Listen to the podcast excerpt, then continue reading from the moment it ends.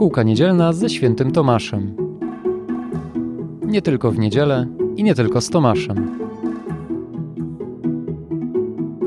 Dzisiejszy dzień to uroczystość zwiastowania Najświętszej Maryi Pannie. Dlatego porozmawiajmy o poczęciu i narodzeniu Jezusa Chrystusa. Zapraszam. Cześć, mam na imię Martyna, to jest podcast Szkółka Niedzielna, czyli inicjatywa tworzona przez katolika dla katolików. Dzisiaj sprawdzimy, co katechizm ma nam do powiedzenia o trzecim artykule składu apostolskiego. Z treści samego artykułu wiemy już, że na pewno będzie o poczęciu Jezusa, o tym, że to poczęcie wydarzyło się za sprawą nie człowieka, ale Ducha Świętego i o samych narodzinach Pana Jezusa – i okolicznościach, które im towarzyszyły.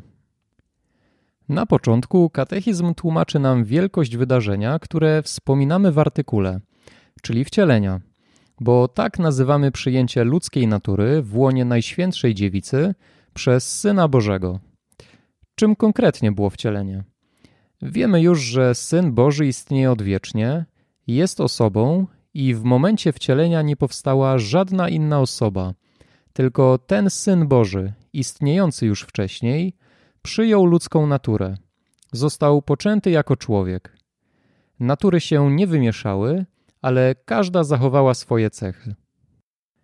Znowu możemy wrócić tutaj do Ewangelii według świętego Jana i przypomnieć sobie, że dokładnie o tym fakcie napisał ewangelista. Odwieczne słowo stało się człowiekiem i mieszkało między nami. Kościół, rozumiejąc rangę tego wydarzenia, odczytuje ten fragment Ewangelii po mszy, którą niektórzy znają jako trydencka. I na wspomniane wcześniej słowa et verbum caro factum est, kapłan przyklęka. Święty Leon o fakcie wcielenia mówi tak: Nie zniszczyło człowieczeństwa bóstwo, ani bóstwa nie umniejszyło człowieczeństwo. Następnie katechizm mówi nam, że mimo iż mówimy, że to mocą Ducha Świętego nastąpiło poczęcie, to nie jednej osobie boskiej mamy przypisywać to działanie, ale całej Trójcy. Katechizm podaje w tym miejscu definicję, że co Pan Bóg na zewnątrz siebie czyni, to jest to wspólne wszystkim trzem osobom. Ani jedna nie robi więcej niż inne, ani nie działa bez innych. Czemu w takim razie przypisujemy Duchowi Świętemu to działanie? Katechizm odpowiada, że Pismo Święte, te rzeczy, które są wszystkim osobom przynależne, zwykło przypisywać tej albo innej osobie, jak na przykład wszechmoc przypisuje Ojcu, mądrość Synowi, a miłość Duchowi. A że wcielenie jest aktem największej miłości Boga ku nam ludziom, to dlatego przypisujemy je Duchowi Świętemu. Samo poczęcie było faktem zarówno nadprzyrodzonym, jak i przyrodzonym. Nadprzyrodzone, czyli wykraczające poza porządek naturalny, było poczęcie, bo nie było w nim działania mężczyzny, ale działanie Ducha Świętego. Przyrodzone, czyli naturalne, było to, że ciało Jezus wziął z Maryi. W jednym momencie złączyła się dusza z ciałem oraz z bóstwem. Dlatego prawdziwie i właściwie nazywamy Maryję Matką Bożą. Święty Cyryl Aleksandryjski podkreśla, że matka nie rodzi natury, ale osobę.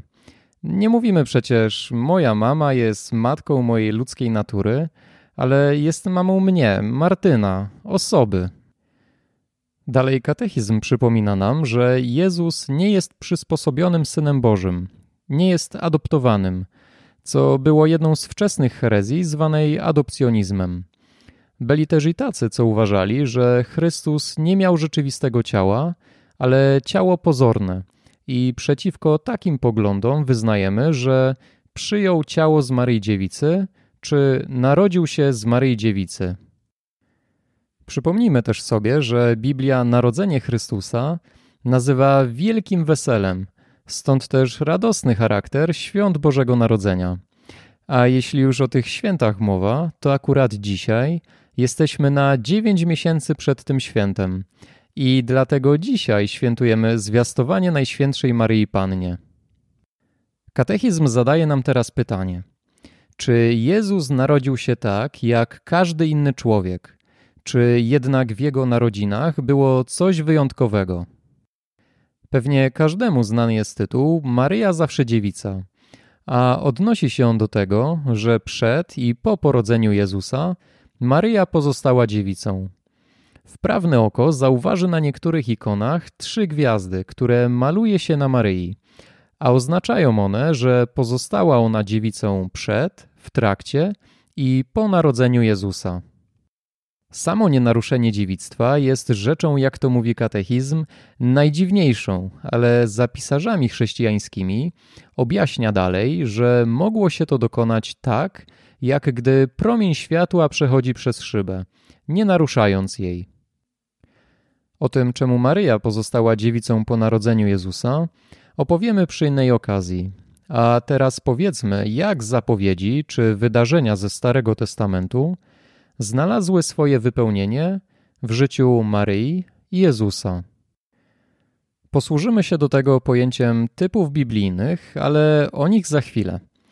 Katechizm objaśnia nam krótko, dlaczego Jezusa nazywamy nowym Adamem, a Maryję nową Ewą.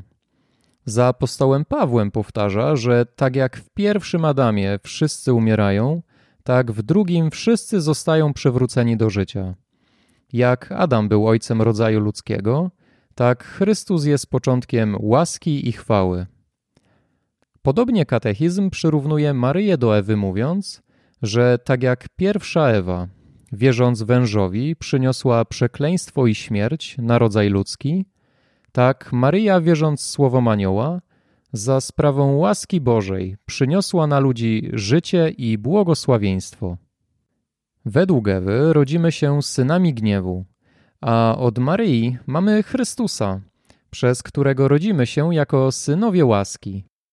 Wróćmy teraz do pojęcia typów. Czym jest typ biblijny? Najprostszą definicję typów biblijnych podaje już święty Augustyn, mówiąc, że Nowy Testament kryje się w Starym, a Stary Testament wyjaśnia się w Nowym. I w ten sposób w Biblii możemy znaleźć miejsca, które już ojcowie Kościoła odnosili do niepokalanego poczęcia i dziewictwa Maryi. Pierwszym takim miejscem jest Księga Ezechiela, 44 rozdział i drugi werset. Czytamy w niej tak. I rzekł do mnie Pan, ta brama ma być zamknięta. Nie powinno się jej otwierać i nikt nie powinien przez nią wchodzić, albowiem Pan, Bóg Izraela, wszedł przez nią. Dlatego winna ona być zamknięta. Święty Ambroży pisał o nim tak. Kto jest bramą, jeśli nie Maryja? Zamknięta, bo jest dziewicą. Maryja jest bramą, przez którą przeszedł Chrystus na świat. Kolejne miejsce to Pieśń nad pieśniami, czwarty rozdział i dwunasty werset, w którym czytamy o zamkniętym ogrodzie, a który rozumiany jest jako typ dziewiczego poczęcia i narodzenia. Katechizm wspomina też o gorącym krzaku, który płonął, ale się nie spalił. O kamieniu z księgi Daniela, który nie był wyciosany ludzką ręką, gdzie kamień rozumiany jest jako Jezus Chrystus. Czy też o różce Arona, która sama zakwitła. W tym miejscu zachęcam do obejrzenia wideo, które opisuje te i inne typy biblijne odpowiadające Maryi Chrystusowi. Link do niego znajduje się w notatkach do odcinka. Zadajmy sobie teraz pytanie: co nam powinno przynosić myślenie o wcieleniu? Na początek wdzięczność za wyzwolenie z grzechu pierworodnego i oczywiście pokorę, bo skoro król wszechświata przyszedł w tak uniżony sposób tylko po to, żeby nas odkupić, to o ile bardziej my nie powinniśmy się wywyższać nad innych. Możemy spróbować pomyśleć też o tym, jak wielki zaszczyt nas spotkał, bo Syn Boży przyjął naturę ludzką, a nie anielską. Tak samo jak Chrystus nie narodził się z woli ludzkiej, tak i my mamy rodzić się z Boga, zachowywać świętość, chodzić w łasce uświęcającej i spełniać uczynki miłości. I w taki sposób pokażemy w nas samych obraz poczęcia i narodzenia Syna Bożego, poczęcia i narodzenia, w które wierzymy. Na dzisiaj to już wszystko. Zachęcam do zajrzenia w notatki do odcinka i oglądnięcia poleconego przeze mnie wideo. Cześć!